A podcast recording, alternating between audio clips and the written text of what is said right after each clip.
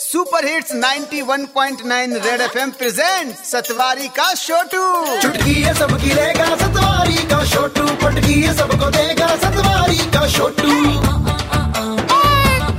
ठीक है भैया। सेवा में।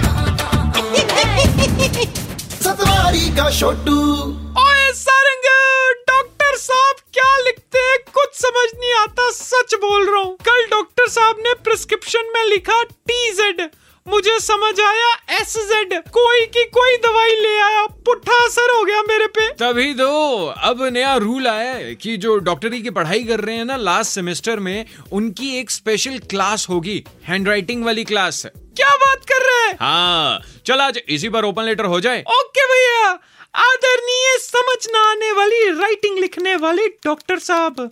सर जी मुझे तो लगता है हैंड राइटिंग एक्सपर्ट के जॉब क्रिएटर ना डॉक्टर साहब ही हैं।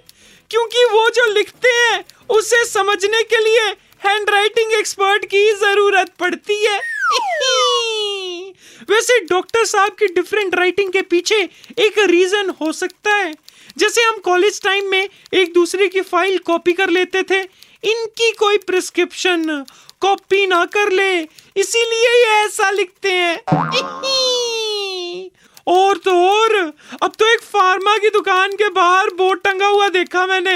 गंदी हैंड राइटिंग होने पर कृपया अपने बच्चे को ना मारे। क्या पता बड़े होकर कल को वो बड़ा डॉक्टर बन जाए। वैसे भी एक पुरानी कहावत है, डॉक्टर्स पर्ची में कोड वर्ड में फार्मासिस्ट को लिखते हैं। मैंने लूट लिया है, बेटा अब तू भी लूट ले। मैं भी चलता हूँ यहाँ से, नहीं तो मार बड़ी पड़ेगी। ओ चले आपका आज्ञाकारी Chhotu from Satwari. Okay, tata bye bye Satwari का छोटू